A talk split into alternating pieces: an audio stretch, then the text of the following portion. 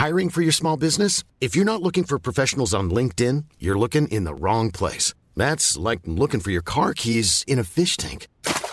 LinkedIn helps you hire professionals you can't find anywhere else, even those who aren't actively searching for a new job but might be open to the perfect role. In a given month, over 70% of LinkedIn users don't even visit other leading job sites. So start looking in the right place. With LinkedIn, you can hire professionals like a professional. Post your free job on linkedin.com slash people today.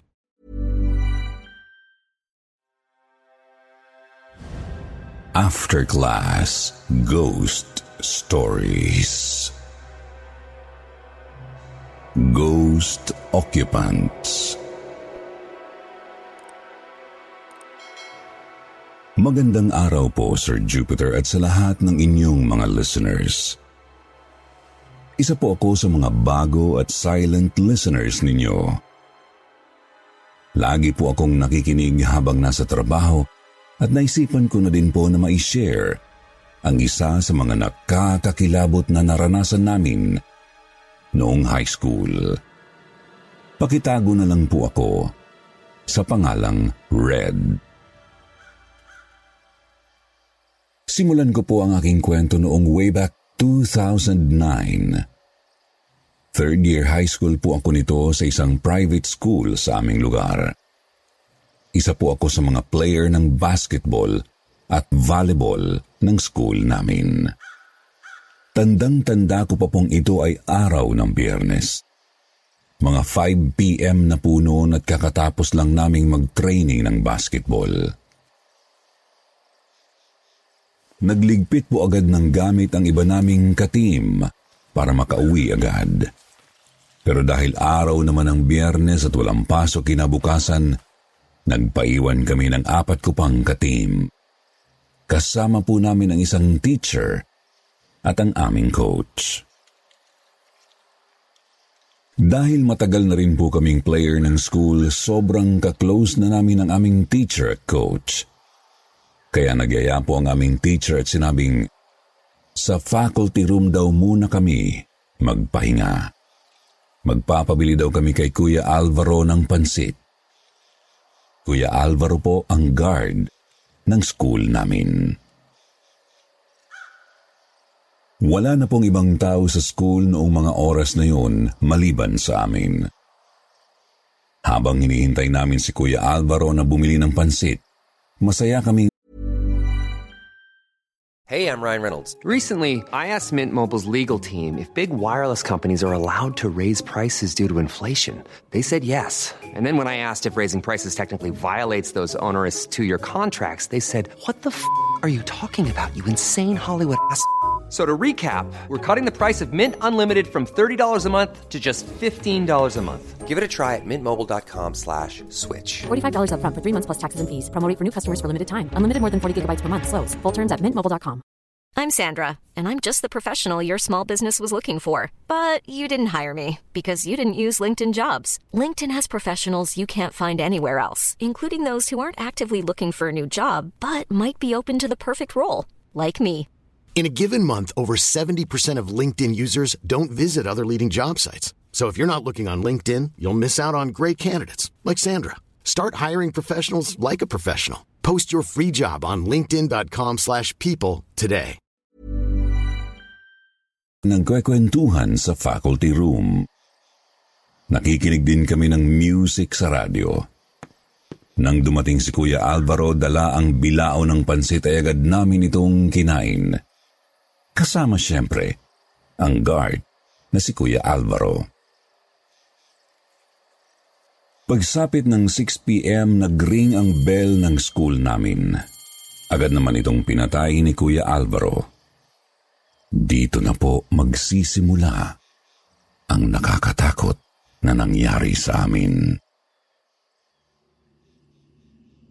Makalipas ang ilang minuto, bigla na lang kaming nakarinig na nagtatawa ng mga babae. Galing ang tawanan sa CR na kalapit lang ng faculty room. Saglit lang na tawanan yun na parang pinipigilan nila yung tawa nila. Dahil dito, tinanong agad ng teacher namin si Kuyang Guard. Alvaro, Alvaro, Chinek mo na ba lahat ng mga classroom kaninang uwian? Sagot naman ni Kuya Alvaro. Opo sir, Chinek ko po kanina ang mga classroom. Si Ma'am Risa na lang po yung huling nakita ko sa classroom niya. Pero umuwi na rin po siya kanina. Kaya inutos ng aming teacher kay Kuya Alvaro. Tingnan mo nga kung sino yung mga nagtatawanan na yun. Baka may mga nagpaiwang mga estudyante at nagtatago dyan. May mga pangyayari kasing may mga estudyante po talagang nagpapaiwan sa school para tumambay. Kadalasan nagtatago sila sa roof deck. Pagkatapos mag-check ng security, papasok yung mga estudyante sa mga classroom at dun tatambay. Dahil sa utos ng aming teacher, agad pinuntahan ni Kuya Alvaro ang CR. Ngunit pagbalik nito sa faculty room, sinabi niyang, Sir, wala naman pong tao sa CR, kinatok ko na po. Tapos nang walang sumagot, pumasok po ako sa loob. Pero wala po talagang tao, pati nga po ang CR ng mga lalaki, tiningnan ko rin. Dahil sa sinabi ni Kuya Alvaro, medyo nagkakatakutan na po kami. Pabiru namang sinabi ng aming coach, Parang minumulto pa tayo ah. Sumagot naman si Kuya Alvaro. Wala naman po ang takutan sir, mamaya po ako na lang nandito eh. Mamayang 9pm pa po dadating si Martin yung isa pang guard. Nagpaalam po kasi yung susunduin daw ang pinsan sa airport. Natigilan kami nang bigla kaming nakarinig ng tunog ng mga nagtatakbuhan sa labas ng faculty room. Agad na tinabing ng aming teacher ang kortina at sumilip kami sa bintana. Wala namang tao sa labas. Nasa second floor nga po pala ang aming faculty room. Tanaw din sa bintana kung may bababa galing ng second floor. Pati ang gate papalabas ay tanaw din mula sa bintana. Ibig sabihin, Makikita dapat namin kung talaga bang may mga nagtatakbuhan palabas ng school. Kaya inabangan namin kung may lalabas ba galing second floor papuntang gate. Subalit ilang minuto ang lumipas, wala naman kaming nakita. Dahil dito ay sinabi ng aming teacher na iligpit na yung pinagkainan namin. Umuwi na raw kami at iikutin lang daw nila ni Kuya Alvaro ang building. Habang nagliligpit kami, bigla na lang nawala yung signal ng radyo. Parang may nagsalitang babae na hindi namin maintindihan. Agad pinatay ng aming coach yung radyo at dito ay medyo nataranta na kami. Pero mas lalo kaming kinilabutan noong tumunog ulit ang radyong nakahugot na sa saksakan. Agad-agad kaming nagtakbuhan pababa at palabas ng school. Pati nga po si Kuya Alvaro ay sa labas na lang ng gate nagbantay habang hinihintay si Kuya Martin na partner niya sa security. Pagdating ng Monday, pinatawag kami sa faculty room at sinabihang huwag nang ipagkalat sa ibang estudyante ang nangyari. Baka raw maging issue pa at ikasira ng pangalan ng school. Dito din ay parang napagtanto ng aming teacher na parang naagaw daw namin ang oras ng ibang naninirahan sa aming school. Kadalasan po kasi hanggang 5pm lang talaga ang tao sa school namin. Ang dalawang security guard na lang po namin ang naiiwan. Siguro daw ay pinalis lang kami ng ibang mga naninirahan doon. Siguro dahil oras naman nilang maglaro sa school. Tapos inaagawan pa namin sila ng oras. Isisend ko rin po sana yung footage ng video kung saan biglang tumunog yung radyo at nagtatakbuhan na kami palabas. Nakuhanan po kasi ito ng aming teacher.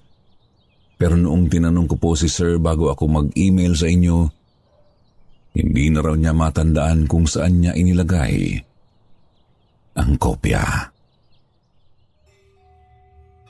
Hanggang dito na lang po muna, Sir Jupiter.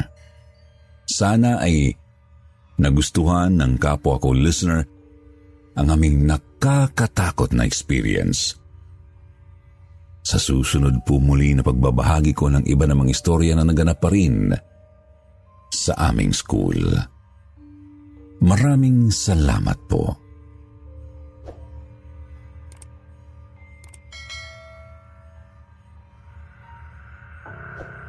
ulo sa bintana. Good evening, Sir Jupiter, pati na rin sa inyong mga listeners. Just call me Flora. Isang high school teacher sa isa sa mga malalaking paaralan ng Quezon City. Mahigit sampung taon na akong nagtuturo rito mula pa pagka-graduate ko. Mahal na mahal ko na ang trabaho ko at ikalawang bahay ko na kung ituring ang mismong paaralan. Kaya nga lubusan talaga akong naapektuhan nang dumating ang isang kakilakilabot na nilalang dito mismo sa loob ng campus. Bagay na labis kong ipinagtaka kasi Catholic school naman kami na pinapatakbo ng mga madre. Sisimulan ko ang kwento sa pagsasabing sa loob ng campus lang din ako nakatira. Sir Jupiter, magmamadre rin po kasi sana ako noon. Pero lumabas lang ako ng kumbento at kumuha ng education units. Wala na akong kamag-anak, kaya pinayagan akong tumuloy sa loob ng simbahan. Noong una naroroon ang kwarto ko malapit sa tinutuluyan ng mga stay-in na janitor. Subalit pinalipat ako sa likod ng kaka-renovate pa lang na lumang building. May dating bodega kasi roon na inayos, tapos nilagyan ng sariling banyo at maliit na kusina. Napaka-presko at tahimik doon, lalo kapag gabi, kasi nasa likod na po ng building. Pero ang hindi ko alam, ang kwartong yun pala ang maglalagay sa akin sa matinding hilakbot. Lumipat ako sa nasabing silid bago mag-examination week noong 2018. Pagkapasok ko pa lang para maglinis may nakita na akong isang napakalumang Biblia. 1910 pa ito na ilimbag. Dilaw na dilaw na ang mga pahina at masyado ng marupok. May napansin din akong mansa sa front cover na nanuot hanggang sa unang libro sa loob. Hindi ko nga lang matukoy kung ano yun, basta dark brown at siyang dahilan kung bakit dikit-dikit ang iilang mga pahina. Nagtaka po ako kasi sa pagkakaalam ko, inalis naman ng mga janitor ang lahat ng gamit doon. Inilipat nila sa isang bagong bodega. Sa isip-isip ko noon, ipagtatanong ko na lang sa mga janitor ang tungkol sa nasabing Biblia pagkatapos inilagay ko muna ito sa may altar. Kinabukasan ng umaga, exam day na po ng school. Pinatawag ko yung isa sa pinakapasaway kong advisory student na si Barry. Magpapatulong sana akong bitbitin ang mga gamit ko papuntang classroom. Kasunduan na po kasi namin iyon ng guidance counselor at ng mga magulang ni Barry. Tutulong siya sa iilang mga gawain para hindi tuluyang bumagsak. Bagamat hindi naman mapibigat na gawain ang pinapatulong namin sa kanya. Ayun na nga po, sinalubong ko ang bata sa may labas ng pinto ng kwarto ko. Bitbit ko naman ang ilang rolyo ng test papers, tapos yung bag na pinalagyan ko ng lumang Biblia. Sinabihan kong kunin ang ilang folder na nasa mesa ng kusina. Nagulat na lang ako nang biglang lumabas ulit si Barry at halatang nanginginig ng bahagya. Sabi niya sa akin, Ma'am, tara na po. T- tara na, magmadali na tayo. Inawat ko naman siya at tinanong kung ano ba ang problema at natataranta siya ng ganoon. Takot na takot kasi ang itsura niya. Nangangatal pa nga. Napataas naman ako ng kilay nang sinabi niyang may nakita raw siyang aninong pugot sa loob ng kwarto ko. Naaninag daw niya ito sa may bintana ng kusina. Sabi ko sa kanya, Bari, ano bang sinasabi mo? Wala namang multo dito eh. At lalong walang malignong pugot. Kung meron man, tsaka kasiguro pinagpapakitaan kasi napakasutil mong bata. Ayan nga at nakukuha mo pang magsinungaling sa akin. Sa kabila ng maiksikong sermon, ipinipilit pa rin talaga ni Barry na may nakita siyang anino sa labas ng bintana ng kusina. Siguradong sigurado rin daw siya na wala itong ulo. Sa pagkainis ko, nilapag ko ang mga bitbit kong gamit sa sahig at pumasok sa kwarto. Pinapasok ko rin si Barry at ipinakita sa kanyang walang kung ano sa bintana ng kusina. Nang mga tuwiran siyang baka nakaalis na raw, lumibot kami sa likod at pinakita kong walang pwedeng malusutan ang kung sino roon. Mataas na pader na kasi ang nakaharang. Sementong bakod na mahigit dalawang tao ang taas.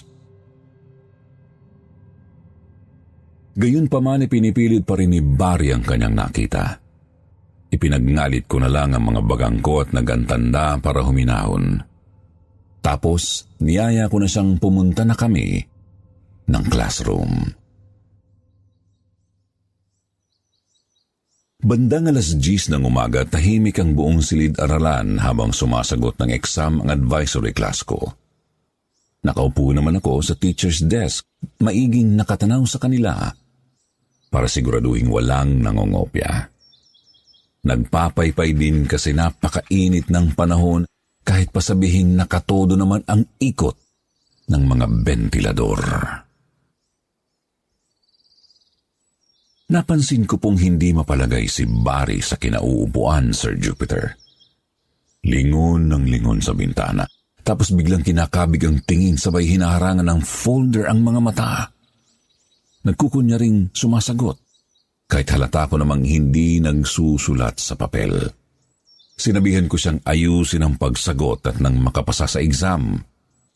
Lumingon siya sa akin at tatigilan ng mabanaag ang takot sa kanyang mga mata. Natatakot ba siya sa akin? Pero tingin kasi siya ng tingin sa may bintana. Kaya baka naroroon ang kinatatakutan niya. Hindi ako mapanatag. Ang ginawa ko, kinausap ko siya noong uwian. Tinanong ko kung ano ang problema at kung ano ang kinatatakutan niya. Yumuko lang siya noong una at hindi sumagot. Kinulit ko hanggang sa sinabi niyang hindi din naman daw ako maniniwala sa kanya kaya mabuti pa raw na hindi na lang siya magsalita. Bahagya akong napikon. Aminado naman po kasi akong medyo maiksi ang pasensya ko sa mga batang pasaway, Sir Jupiter. Gayong paman, pinilit kong magpakahinahon at kinumbinsi si Barry na magsalita. Hindi ko naman kasi malalaman kung maniniwala ba ako hindi kung hindi siya magsasabi. Ah, uh, ma'am, ano, ah, uh, may third eye po ako. Nakita ko yung ulo ng pugot doon sa bintana kanina. Nakatanaw sa inyo. Sir Jupiter, nainis ako sa pinagsasabi ng bata noon. Gayon pa man hindi ko may tatangging kinilabutan din ako Ramdam kong lumamig ang hangin sa paligid at tumayo ang mga buhok ko sa batok. Sinabihan ko na lang siyang umuwi at magpahinga para bumuti ang kanyang pakiramdam. Pahabol ko pa, huwag niyang kakalimutang magdasal. Kita kong lumaylay ang mga balikat ni Barry, malamang dahil sa iniisip niyang hindi ko na naman siya pinaniwalaan.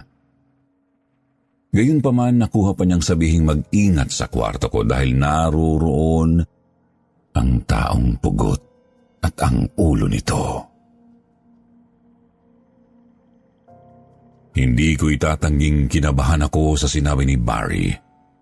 Kakaiba pa ang titig niya sa bintana ng classroom habang lumalabas, tsaka kumaripas ng makarating sa pasilyo.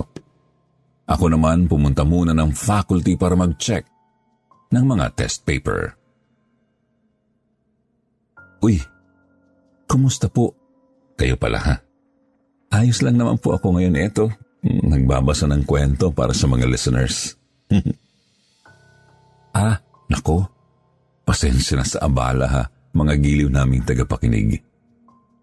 Dumungaw kasi sa bintana ko yung kilala kong kaluluwa. Sabi niya, marami pa raw sa inyo hindi nakasubscribe na nakikinig. Subscribe daw kayo para hindi na daw siya pumunta dyan sa inyo bago kayo matulog. Ayos ba? Hmm. Balik tayo sa pagbabasa. Gabi na nang pumunta ako sa tinutuluyan kong silid. Sa awa ng Diyos na wala naman sa isip ko ang mga sinabi ng bata. Nakalimutan ko nga lang na magtanong tungkol sa lumang Bibliyang nasa bag ko pa rin. Kaya naisip kong ipagpabukas na lang. Nagluluto ako nang napansin kong parang may dumaan sa labas ng bintana ng kusina. Nilingon ko pero wala akong maaninag ng maayos kasi madilim sa labas. Binuksan ko ang bintana. Wala rin akong nakitang kung sino roon. Gayunpaman naramdaman kong humangin ng napakalamig. Yung tipo ng hangin na hindi humahagibis, kundi gumagapang sa balat, hanggang manuot sa laman. Nanginig ako at kumabog bigla ang dibdib. Namalayan ko na lang ang sariling dali-daling sinara ang bintana. Isip ko baka gutom lang ako, kaya tinuloy ko na lang ang hapunan. Pagkatapos kumain, nilagay ko muna ulit ang lumang Biblia sa may altar. Nang rosaryo, saka naganda na para matulog. Napipikit na ako pero hindi pa rin talaga komportable ang pakiramdam ko. Naroroon pa rin ang lamig ng hangin na nanunuot sa katawan ko kahit nakatalukbong na ako ng kumot. Dagdag pa may naririnig akong kumakatok mula sa kung saan. Hindi naman galing sa pinto, tunog kinakatok na salamin kasi. Kahit nanginginig na, inalis ko ang nakatabong kumot sa mukha ko at lumingon sa bintana. Doon, may nakita akong gumagalaw sa bandang ibaba ng saradong jealousy. Tinitigan ko ito. Isip ko baka pusa o daga. Hindi malinaw kasi nasa labas. Tinitigan ko pa ng maigi hanggang napansin kong ito nga ang kumakatok sa salamin. Tumitindi ang kaba ko kasi palakas ng palakas ang pagbangga nito sa jealousy.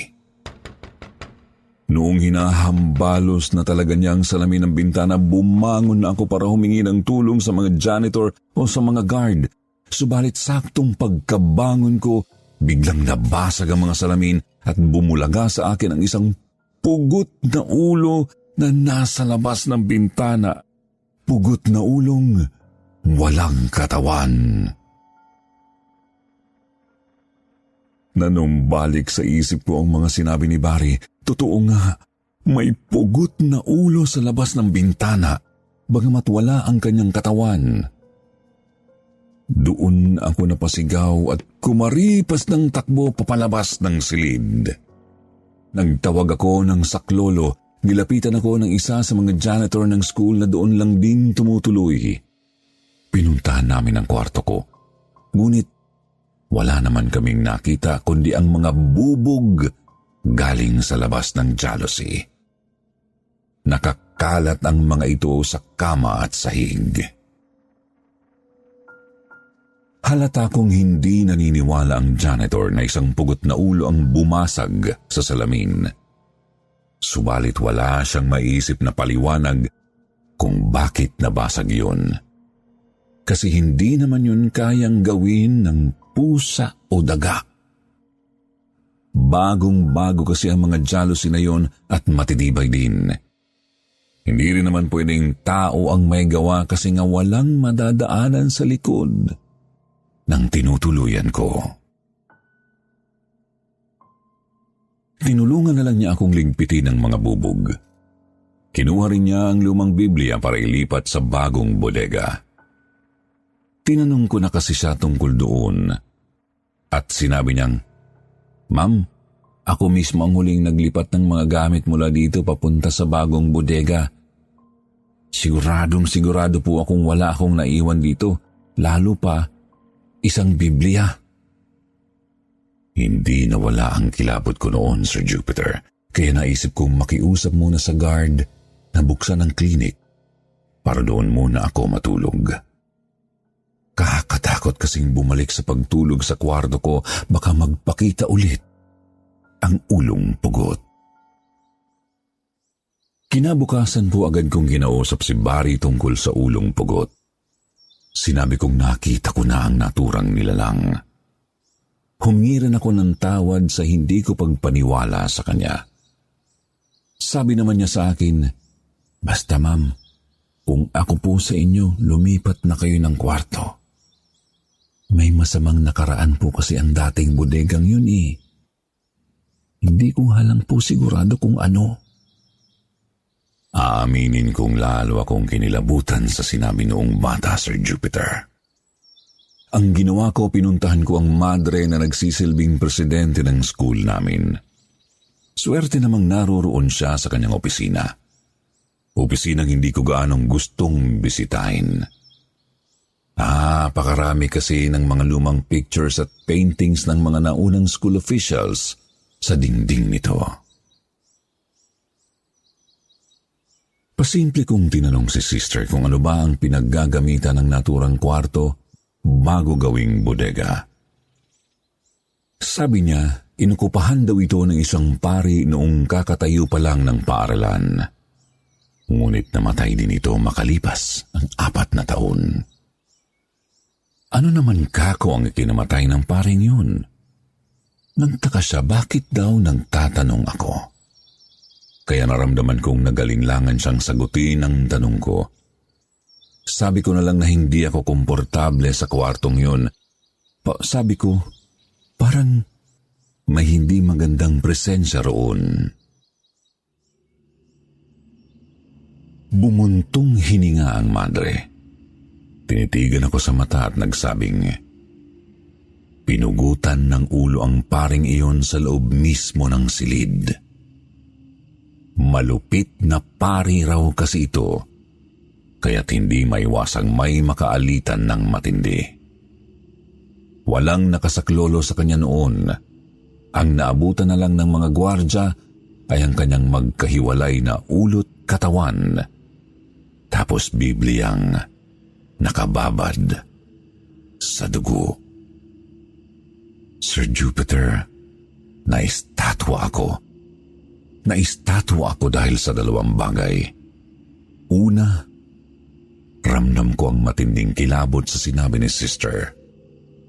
Nilukob ako ng hilakbot habang napagtatantong hinawakan ko ang mismong Bibliang saksi sa karimari-marim na pangyayari. At ikalawa, nakita ko ang larawan ng isang pari sa bandang likurang dingding ng opisina niya. Hindi ako pwedeng magkamali. Sigurado akong yun mismo ang mukha ng pugot na ulo. Kinausap ko pa po si Sister Sir Jupiter. Pinagtapat kong nakita ko ang pugot na ulo doon sa kwarto at nakita ng isang estudyante ko ang katawan nito. Hindi makapaniwala si sister kasi akala niya na tahimik na ang kaluluwa nito. Hinuha ko naman baka nagambala ng ginalaw ang bodega. O baka naroroon lang talaga ito dati pa lang. Hindi lang napapansin. kasi wala namang tao noong bodega pa ang silid. Nagpatawag si sister ng isang pari para padasalan at bendisyonan ang nasabing silid. Ibinalik din doon ang mga gamit ng pari, lalo na ang Biblia. Saka, kinandado. Ako naman inilipat niya ng matutuluyan doon sa likod ng bagong building. Ang kaso, hindi po natapos ang pagpaparamdam ng pugot na pari, Sir Jupiter. Kapag napapadaan ako sa dating bodega, nararamdaman kong naroroon pa rin ito, hindi pa rin matahimik. Sabi ni Barry, natatakot daw itong tumawid kasi nga malupit na tao ito noong buhay pa. Natatakot na na dumiretso sa impyerno. Sa totoo lang, hindi ko sigurado kung totoo ba. Kaya siguro, kayo na lang ang magbigay ng inyong mga palagay at saloobin kung bakit hindi pa rin matahimik si Father. Sir Jupiter, hanggang dito na lang po ang kwento ko. Ngunit, bago ko pa man tuluyang tapusin, gusto kong ipaalalang maging mapagmasid tayo sa mga taong nakakausap natin. Kailangan nating maging mapanuri kung alin ang totoo at kasinungalingan sa kanilang sinasabi nang hindi tayo napapahamak. Mag-ingat po tayong lahat. Palagi. Palagi.